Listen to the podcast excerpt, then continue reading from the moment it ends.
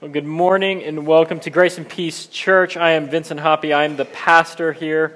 We've been meeting since March 3rd, and what we've been hoping to do is be a church that is about the renewal of Colorado Springs, that we would actually usher in, welcome in, bring in what we are hoping for that Jesus is, is bringing with himself. That is the kingdom. That is that this world would reflect the values and goodness of Jesus Christ. And we live that out, hopefully, in our homes, when we go to our workplaces, uh, whenever we go to the rock climbing gym that is where we live out this kingdom calling, this, this uh, life that we have. And so that's how we do it. Oh, yes, you could, you could yeah, hide that away from me. And so, there, thank you, Martin.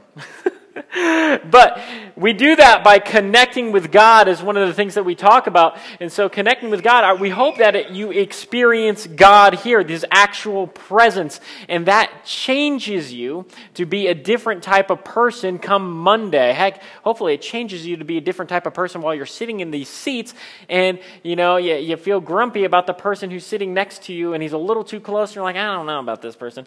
You know, that, that feeling. Hopefully it starts to change and work on you that way. And when you end out outside of these doors, you bring God's presence into the world with you. That's the desire. That's the hope that you would actually experience God here. And how do I know that God is actually working here? It's because people are confessing their sins to one another in city groups. People are praying for one another. People are actually changing which is kind of crazy to think about that God would actually change you. He doesn't just kind of affirm you like you're perfect the way you are and just leave you there. You know, that'd be very sad, especially if I look in the mirror. I'm like, eh, you know, there's things that need to happen here. But we have we have gone through a few weeks of understanding who Jesus is and what he does, he identifies himself as through these I am statements through the book of John. So we've gone there, but now we're jumping into ancient wisdom, which is nice little pithy sayings and stories to help form and shape a person. So we're going to have a series called Ancient Wisdom for the Modern Modern Age. Ancient Wisdom for a Modern Age. And so why is this needed? It's because we all ask questions like How do I spend my money wisely? Should I buy a house? How in the heck do I retire early? How do I have the good life? Uh, how can I be a good husband? How can I be a good wife? How can I be a good student? How in the world can I get a job, especially if you're 35 and still, you know, just, just kind of stuck? How do I get a job? That's a question we ask. How can I be a good friend? How, can, how in the world can I actually live the single life nowadays? Because it is hard. How can I keep from regretting the things I say? How can I keep my kids from asking me every second, every time I turn a corner and they see candy in the grocery store, Daddy, can I get that? How do, how do I do those things? We ask questions of, of, on Google all the time. How do I do something? We ask advice lines all the time. All of us. And so, for the rest of the summer, we're going to be exploring wisdom literature of the Bible the books of Proverbs, Job, Ecclesiastes, and Song of Solomon. And why are these even in the Bible? Why are they in the Bible? It's because God wants to form and shape his people to be his missionary agents in the world that they are to reflect his goodness, his character, his personality into the world. And so when they see you and your actions and the way that you actually care for someone else, the way you actually sacrifice for someone else, the way you treat your husband, the way you treat your wife, the way you treat your coworkers, the way you treat your roommates, people will begin to understand that this person reflects the true character of God. And that's the desire. That's what we're hoping. And that's why it's in the Bible. It's so that Israel would have been shaped and formed to be a type of people that instinctually they would know how to react and what to do in all their business dealings and everything. That's why it's in the Bible. So, what is it is what is it not? It is not a promise book. The book of Proverbs is not a promise book. Why do I say that? You know that one saying, it says, uh, raise them up in the way they should go, and when they get older, they will not depart from it. And so some people have taken this to be a promise, like hold, you know, just boom. And do you know what happens when your child goes wayward? Then you look back on your life and you feel guilty and you think, ah, obviously I did not do it right. Right? You're like, I didn't do it right. And I'm a failure. I'm a mess up. And here's the deal that is not the way the book of Proverbs operates. It's called Proverbs because it's proverbial wisdom. So, generally, this is the way it goes.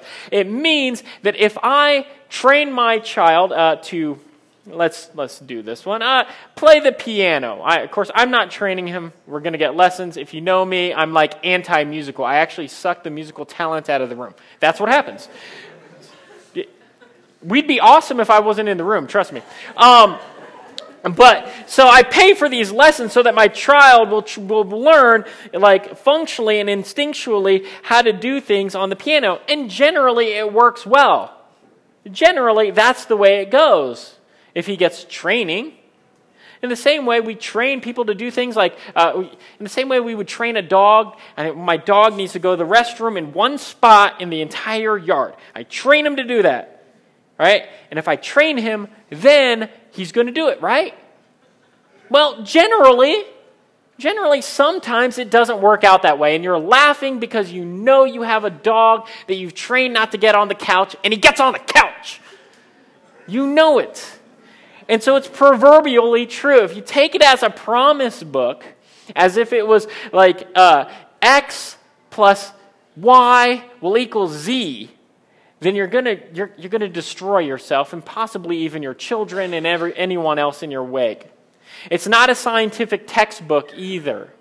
It is not to be read as if this is a formula. Okay? So Proverbs is working a lot of times in relationships. Go ahead. Treat a person like a formula. See how that's going to go. You know, treat your spouse as a form. Men, we always joke around and we say things like, you know, I don't understand women, right? And then people like to say, oh, well, just read the book of Proverbs. It'll tell you. No, it won't. You know, it's a person. You know, if, if the Bible was like working as if it was like a magic eight ball that I could shake it and it would get me the answers that I wanted, then, like, man, I would not need to do so much relational work. All right? And so it works with relationships but to help us have instincts so that we can navigate those relationships. That's what it's doing. It's proverbial wisdom in order that you, as a person, as you interact with it, will begin to become a person who can reflect God's character into the world as you navigate relationships. As you navigate your workplace, as you navigate the roads of Colorado Springs with those nice, angry drivers and, and bicyclists, you know, they, you never know what the cyclist is going to do. You know, they're just going to jet out in front of you. According to Tim, I'm always in my lane. I, I, think, I think Tim's always going after me, my friend. Um, and so, how do we navigate this kind of world? How can we be wise? Is a question. And then the question is all, another question that comes up, though, is so who can be wise? Who can be wise? Here's the answer there's no age requirement on who can be wise. You can be a fourth grader and you can be wise. You can be a fourth grader and you can be wise. Why? Because even fourth graders, believe it or not, are made in the image of God. You're made in the image of God. And so, as an image bearer of God, you can reflect His goodness into the world. And so, you see with your eyes the way the world operates. At any age, we see how it's supposed to go and we can learn from other people. And so all people can be wise. Anyone made in the image of God.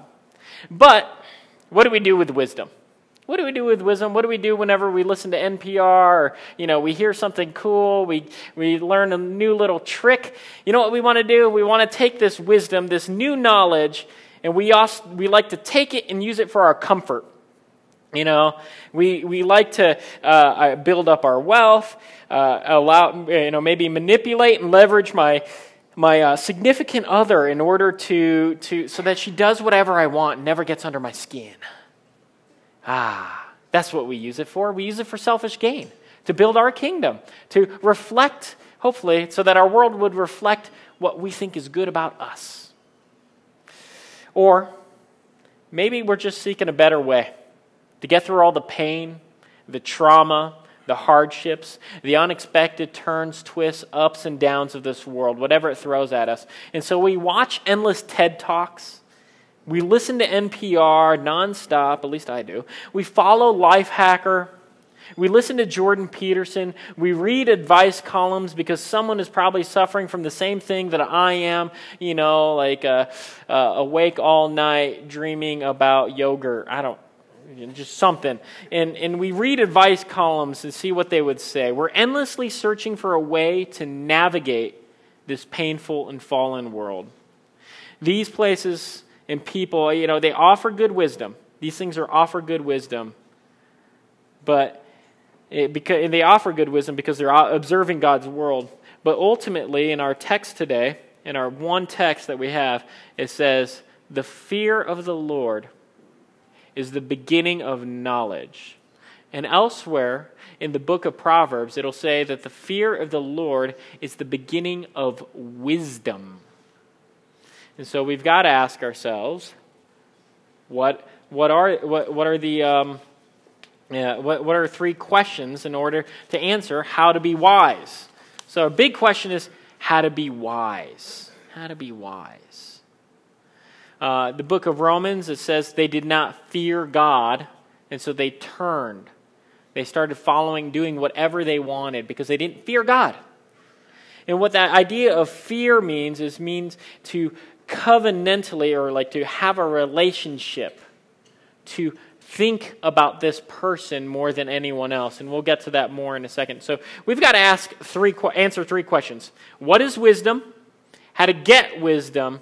And where does wisdom come from? So if we're going to be wise, we're going to answer how to, how to be wise, or how, how am I going to be wise? We need to answer three questions. What is wisdom? How to get wisdom? And where does wisdom come from? So what is wisdom? I'm going to read the Proverbs of Solomon, son of David, king of Israel, to know wisdom and instruction, to understand words of insight, to receive instruction in wise dealing, in righteousness, justice, and equity, to give prudence to the simple, knowledge and discretion to the youth. Let the wise hear an increase in learning. And the one who understands obtain guidance to understand a proverb and a saying the words of the wise and the riddles. The fear of the Lord is the beginning of knowledge. Fools despise wisdom and instruction. So, one of the things you need to see first is that there is knowledge, there is instruction, there is something to know about, the te- about in order to be wise. So, what is wisdom? So, one piece is knowledge. The next piece is going to be application. Notice then he says things like uh, to, to understand it more, to obtain guidance, to uh, understand a proverb and sayings and words of the wise. So you need knowledge to get more knowledge, to apply it, to actually live it out. So there's two things there's this knowledge piece, and then there's this application piece. Uh, let me put it this way. Um, when I was a, a, I'm about to go on a cross country journey with my family. And back in the day, before there was things called GPS or even MapQuest, there was the thing called the McNally Road Atlas. And it was huge. You know, you're like, you cover your entire windshield with it. And I was the navigator. Lucky me with my angry dad. It was wonderful. Um, here's the deal, right? I could know the numbers of the interstates and the highways that we needed to take. You can actually look at which exit numbers that they were and what cities you're going through and different things like that. There's a little bit of knowledge there, right? With a map. So it gives you some knowledge, but here's the problem. Is that wisdom? No. You want to know why? Because whenever your dad is yelling at you at which interstate to take next, you cannot tell him, well, you need to be in this lane. That, and I'm also not able, able to help him understand how to drive. Okay? And so the thing is is how do we take knowledge and apply it? Because otherwise you're just reading a map. I got a map. Big deal. Okay? It doesn't help me drive, doesn't help me navigate what I'm going to face. The same thing goes by, for turn by turn GPS. All right? I love turn by turn GPS. I never need to know what my destination is, right? Because it gives me turn by turn. No, it's going to mess you up. I guarantee it's going to mess you up because sometimes you plug it in there and it's taking you to who knows, right? And so you need some knowledge to know, well, that's not the right place you know, or that's not the fastest way to get there. Or at 5 o'clock in traffic, that is not going to work to be on Powers Boulevard. You know, it ain't going to work. And so the way real knowledge or real wisdom works, though, is not turn by turn. Well, here's, here's another thing that turn by turn does, right? My favorite thing is, is watching people like my little brother who does turn by turn, doesn't like to look at what's ahead you know, I like to look at what's ahead. My little brother will do turn by turn, right? And then suddenly, if you get on the interstate and then suddenly you have to, you know, navigate, you, you, suddenly have a left exit like in half a mile, turn by turn does nothing for you. You know that? It's not going to help you navigate five lanes of traffic traveling at 75 miles an hour with an angry semi driver, you know, behind you and some guy riding three inches from your rear is not going to help you drive turn by turn doesn't help you navigate. And so using the Bible as turn by turn navigation isn't what it's meant to do. It's meant to form and shape you to be wise so that you can navigate how in the world am I going to be able to get onto the interstate, navigate five lanes of traffic, come across without making anyone angry, causing a wreck, allowing, you know, freaking out my children, causing my wife to do this in terror the entire time, and she does that so, what wisdom is, is the ability to navigate all those relationships. To take even, you know, what you know by turn by turn and just kind of like live with it and navigate it. And so that's what wisdom does. It helps us navigate it. What is wisdom? It's knowledge or discernment and ability or application put together. J.I. Packer says that it is the practical side of moral goodness. That's a practical side of moral goodness. Or, as one of my professors said, it is skill in the art of godly living. Skill in the art of godly living. First, it is a skill. It takes skill to navigate relationships, doesn't it? Come on. If anyone has ever dated, you First off, it took skill to get into the relationship. It probably it takes a lack of skill to get out of it usually. Um, and so, so in the relationship, you, you, it takes skill. You got to know something. You got to be able to apply it. You got to be able to do it. And then it's art. The second, the reason why it's art is because it is. Um, you have to know when to apply and when to do the right thing. It isn't always exact. It takes art. And then it's living, godly living. So you need to know something about God. And so, what is it not? One, it is not more education. Uh, you can have a PhD and be a wreck at life. You could be terrible at life and you chuckle because you know someone who's like, My name is Dr. Mike.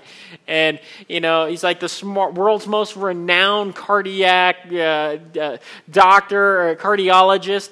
And you know he's on marriage number 15 or something like that while driving a Ferrari. You know, and you're like, That guy, I don't know about him. He's not wise. You can have a PhD and be not wise. You have a having a PhD means you have an expertise in one thing. You're not even good for bar trivia. Okay? You can have a PhD and you're no help to my bar trivia team. No help. Like, yeah, tell me uh, whenever you get a uh, dead languages, whenever they talk about, uh, I don't know, Ugaritic, since you got a PhD in that, a lot of help that guy's going to do. No! You don't need them. That's the thing. So more education isn't going to ma- uh, help you. I used to work at Washington University in St. Louis. The average uh, ACT score was a 35 of students at, at, uh, that were involved with Cru or Campus Crusade for Christ. 35.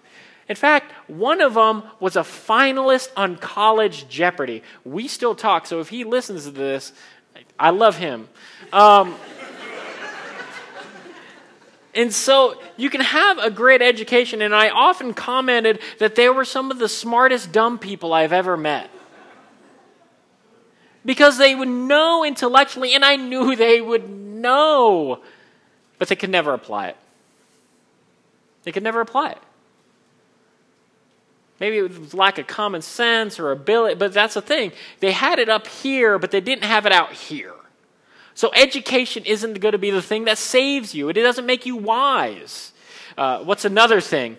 You know, people usually look to older people to have, you know, who have some age. So guess what, though? Just because you're older doesn't mean automatically you're wise. Uh, just example, think about your parents for about 15 seconds. Let's do it. yeah, they do ridiculous things, don't they? They do ridiculous things. Oh. And so, uh, you, just because you have more experience, we must remember that, you know, situations are not the same. Maybe they've experienced something, they've gone through an experience, but their situation isn't necessarily the same as yours. And if they were to apply the same rubric, the same solution to your situation, it could end up in a train wreck for you. It doesn't mean you're wise. It, it, just because you're older doesn't mean you're going to be able to navigate relationships better. You could still be a train wreck in, nav- in your relationships. And so, age doesn't necessarily make you wise. It's very helpful that you've had all these experiences, but it's not wisdom. It doesn't guarantee anything. And now, here's one that hits home. Do you know what else is not wisdom? Theology. Theology is not wisdom. Uh, a lot of people think, hey, maybe if I were able to study my, you know, systematic theology and I filled my brain up, I would know everything that God could possibly know. As if somehow my teeny little brain could fit in everything that God could possibly know. Tell me that is not the height of hubris. I mean, that is awful. You know, and so my tiny little brain, if I knew everything God would know, my brain would probably explode. All right? But here, so, theology, we like to think that if we could see everything from God's perspective, we would know the right path to take. And so, do you know what we do? We take knowing God and thinking about God to like using Him as a crystal ball. We take the Bible into this crystal ball and be like, give me wisdom.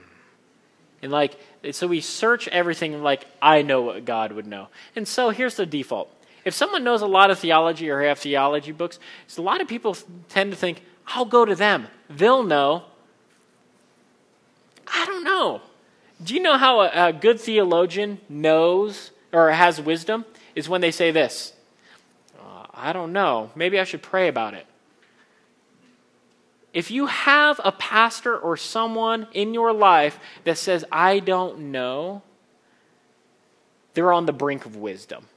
You want to know why? Because they realize that they don't have the mind of God. And so they must ask him.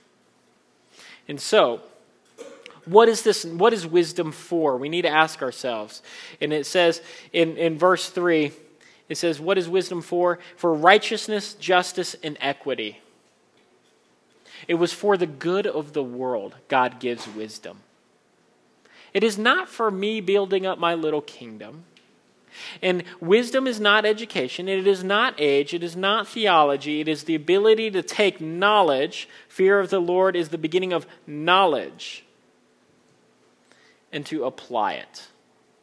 So they must come together. Wisdom is skill in the art of godly living. And wisdom is for the world. It is not for you. So, how in the world do we get wisdom? Me read some more. How in the world do we get wisdom? Uh, it says here, By this knowledge, the deeps broke. Oh, I'm, I'm, that is a wrong, wrong text. The wind blew me o- over here. Uh, wisdom cries aloud in the street. In the markets, she raises her voice. At the head of the noisy street, she cries out. At the entrance of the city gate, she speaks. How long, O simple ones, will you keep being simple? How long will scoffers delight in their scoffing and fools hate knowledge? If you turn at my reproof, behold, I will pour out my spirit upon you, and I will make my words known to you. And then let's look at 2 1 through 11. My son, and so this is like the father speaking to the son.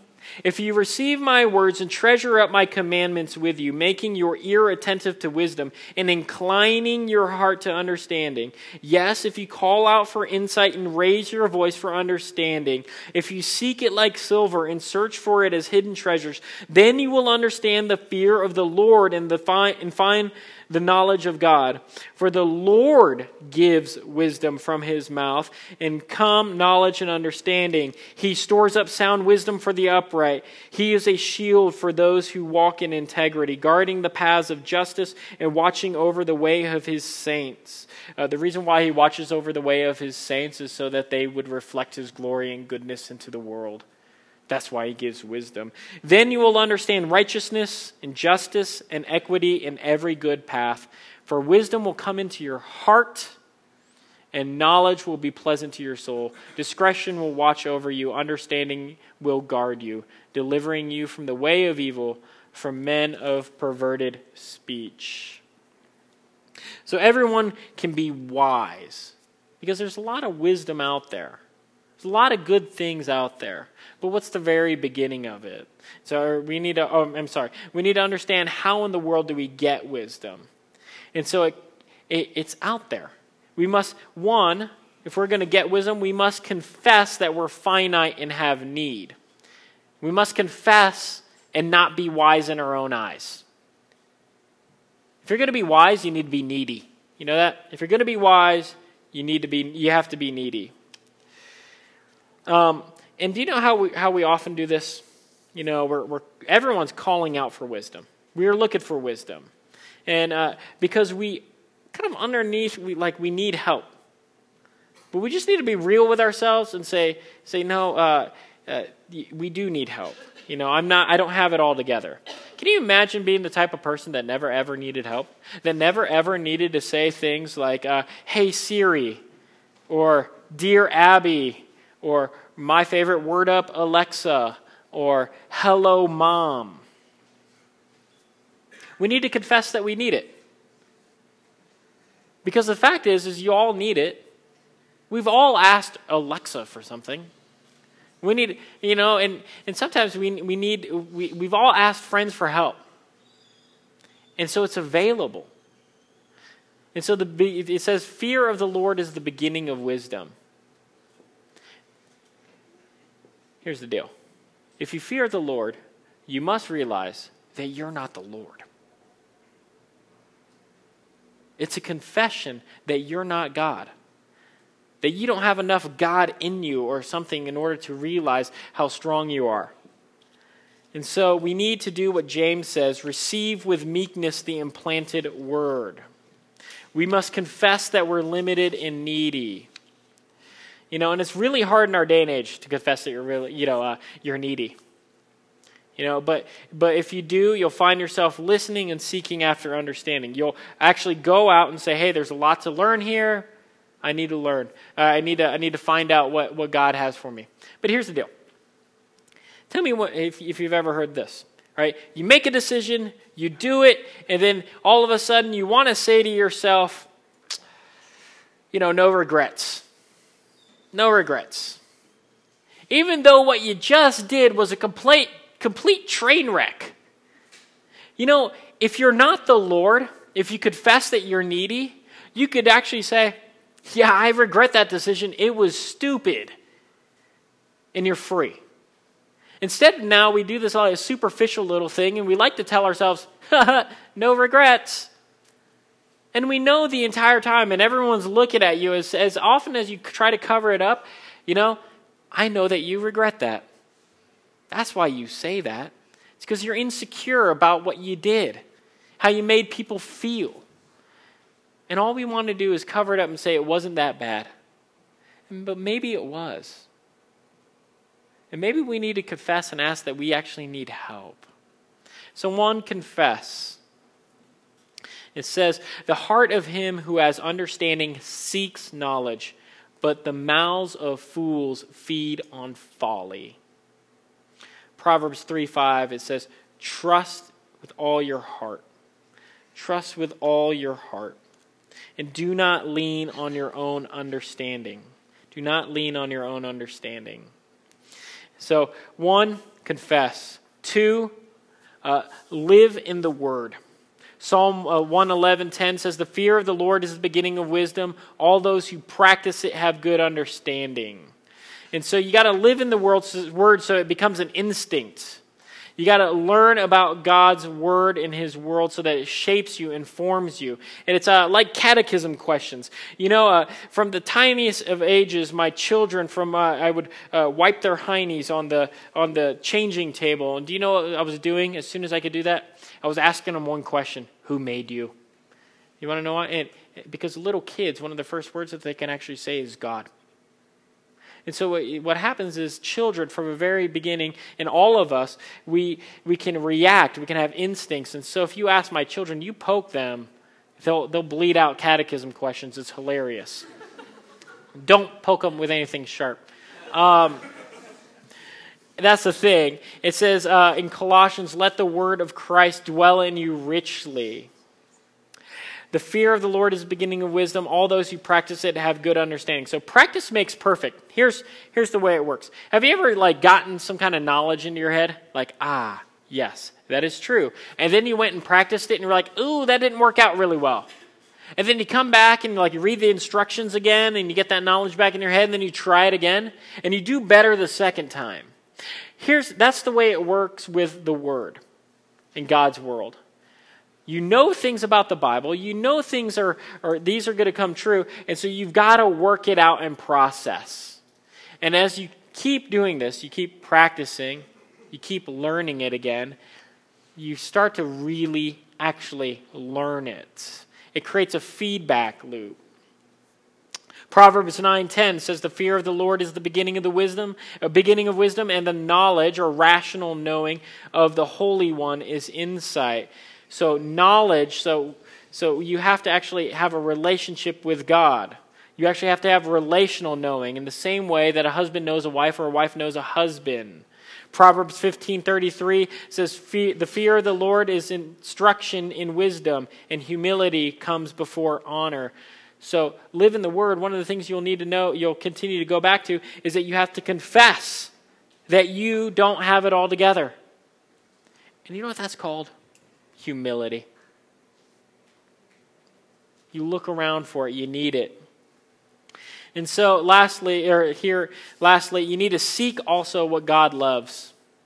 Seek what God loves. Is our chief end or our satisfaction glory, the glory of God in the world? Do we want to see Him known? Do we want to see Him known? And maybe we also, though, need to ask ourselves what do we love most? Uh, Tim Keller says it this way what the heart wants, most wants, the mind finds reasonable, the, wind, the will finds doable, and the emotions find desirable. What the heart most wants, the mind finds reasonable, the will finds doable, and the emotions find desirable. That means if you love God more than anything, you will love the things that God loves. And if not, if you love yourself more than anything else, you're going to find yourself reasoning, doing logic in order to back up whatever it is you want. You will use the Bible and a bunch of verses to prove that you're right. And sometimes that is against what God wants. Uh, I had this child, uh, I still do, didn't get rid of her, uh, who at 18 months old would get in her car seat. And as I went to go and buckle her in, she would scream at me, No! and do this number. And I'm like, What is that? And then she would feebly, with her little tiny hands, try to buckle And you're like, this is just torture. I just want to get out of my driveway. What are you doing? And she's like, ah, click. Click. And like 18 months old. I'm like, what is this? What is going on here? Right? But oftentimes I think that's the way we are, right? We think we're wise in our own eyes. We never ask for help. We never confess that we're limited and tiny, like an 18 month old trying to buckle their seat their their their seatbelt. And here's the deal: some of us are just older and more sophisticated, trying to buckle our seatbelt. But what we really need to do is we need to confess that we need help, seek that help out, and live in God's world. And that's what will change us. But where does this wisdom come from? Where does this wisdom come from? For the Lord gives wisdom, it says in Proverbs 2 6. From his mouth come knowledge and understanding. It comes from above. It's not from our internal resources, realizing the potential we have uh, of, you know, the, the potential of God in us. You know, don't be wise in your own eyes, it says. It's not from our internal resources. We can't save ourselves. And so, God in the Proverbs doesn't just give this book of Proverbs so that the people can suddenly uh, uh, realize that, oh, they can do it on their own, as if like they're a little child trying to buckle themselves up. Right?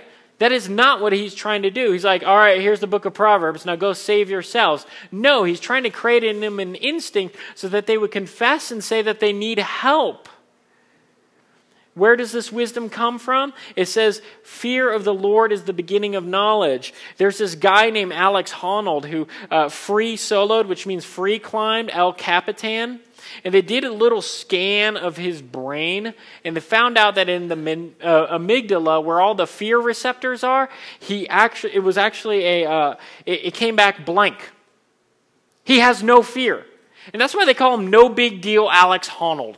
No big deal. So he goes and climbs, like El Capitan's like, oh, you know, that, that ain't that bad. I'll do it with a child on my back. I even read him saying something stupid like that. I'm all like, that is so dumb. Okay? That's unwise. Uh, here's the deal it says, fear of the Lord. Uh, imagine if you didn't fear the one you had a, you had a relationship with. See, Alex Honnold has a girlfriend in this uh, documentary called Free Solo, where he goes to climb and, and he has no fear, he has no reference for her. And so she's like, Why doesn't he ever think about me? Well, I wonder why. He has no fear. No, no fear of doing, of like letting you down, of, of dying and making you sad. He doesn't really care. You know? And, and here's the deal. Also, she dropped him two times. I would have broke up with her then. But anyway, anyway, I digress. And so it's not from internal resources. It says, Fear of the Lord is the beginning of knowledge. And this fear also often has this kind of like, uh, this, you live in reference to somebody. Uh, I think it would be appropriate to say, in my relationship with my wife, I fear my wife. Why? Because whenever I do something like I am at the store and uh, uh, how about I'm on I'm on the computer and I see a really fancy bike and I want to buy a new bike, I remember my wife. It's called that's the way it works. And so in this world, in this world, fear it's not that scary. Fear of the Lord is the beginning of knowledge. You want to be smart? You got to know your place. You got to reference yourself into that. We need to understand that uh, it also says uh, later in the book of Proverbs that let not steadfast love and faithfulness forsake you. Bind them around your neck, write them on the tablet of your heart. And who is the one who has steadfast love and faithfulness? Guess what? It's not you. See, God's people who receive this book of Proverbs, they're going to mess up over and over and over again, but it is the Lord who is not going to quit on them. He doesn't give up. We, you know, we may know what's the best thing to do, but sometimes we don't have the resources to do it. But in God, we have true integrity, someone who knows what is best. and actually has the power to do it. And on the cross, what we see is we see a God, we see true wisdom. Someone coming down, someone doing, doing for us what we could not do for ourselves. True wisdom comes from above and is embodied in the person of Jesus Christ. That's true integrity. Even when we mess up, He comes and gets us. And that's the wisdom from God. And see, God loves us, and He sacrifices Himself for the other. You want to have wisdom? You want to do what is right? Put that one in, in front of your view. A God who gives up, a God who sacrifices, a God who loves you even though you've messed up, a God who won't quit on you a God who will make all things new. That's true wisdom. And on true wisdom, we see, in true wisdom at the cross, we see it being torn apart and given for others. You want to learn how to be wise? Learn how to sacrifice. Fear the Lord. That's the beginning of wisdom. Let us pray. Our gracious Lord and God, I pray that we would see in this table your goodness your love, true wisdom, broken and given, so that we would be transformed into a wise people who know what to do. A people who could care and love for others. A wise people who would show your goodness, your love, your sacrifice to others. Help us to love and sacrifice for those we live with so that we may navigate the terrain of relationships. Help us to release our demands on others. Help us to love roommates well. Help us to love our parents well. Help us to learn by fear of the Lord. By fear of the Lord. And may that begin to be our wisdom. Help us to be in your word. Help us to be transformed for the sake of your world. In Jesus' name, amen. The Lord be with you. Lift up your hearts. Let us give thanks to the Lord our God. So at Grace and Peace, we come forward for the Lord's Supper, and so we're going to start on these outside rows. You're going to come toward two people. There's going to be two people there, two people here. Here, you'll take bread. We take from a common loaf to signify that we are one body, and that there is one true wise one, one true wisdom that we all need. And it's to confess our need we take from this one loaf.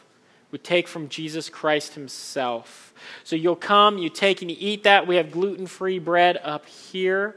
And then you will take, uh, there's juice on the outer rings and wine on the inner rings. So you eat, you drink, and then there's going to be two ladies on the ends there to pray Danielle and uh, Margot will be there to pray for you, especially if you are a child and you have not yet, uh, the, the child has not made a profession of faith yet. We, we want them to, to profess their faith, and, but we want to pray for them. But, or if you're going through hard stuff, if you want to confess your need, confess to someone and they'll pray for you. We'll call on the resources of the true wise one who gives freely. That's why we do that. But we come forward as people of faith. And if you don't know what you believe yet, if you're not sure where you're at, if you're a little confused, come for, come come talk to me afterward. Um, but if you know, if you don't you don't trust the Lord, you don't trust Jesus for your sins, you don't trust Him in this world, it's okay. Just observe, let it pass you by. We don't want you to do anything inauthentic to where you are. But this is a table and you are invited to come feast on true wisdom, Jesus Christ. And if that's your profession, if that's true of you, then this table is for you. Therefore, let us proclaim our faith is signed and sealed in these elements. Christ has died, Christ is risen, Christ will come again. On the night that he was betrayed, Jesus, after giving thanks, took bread, he broke it, and he said, this is my body. Take of it and eat. Likewise, after supper was ended, Jesus took the cup and said, This cup is the cup of the new covenant in my blood. Drink of it as often as you do in remembrance of me. For as often as we eat this bread and we drink of this cup, we proclaim his death on our behalf.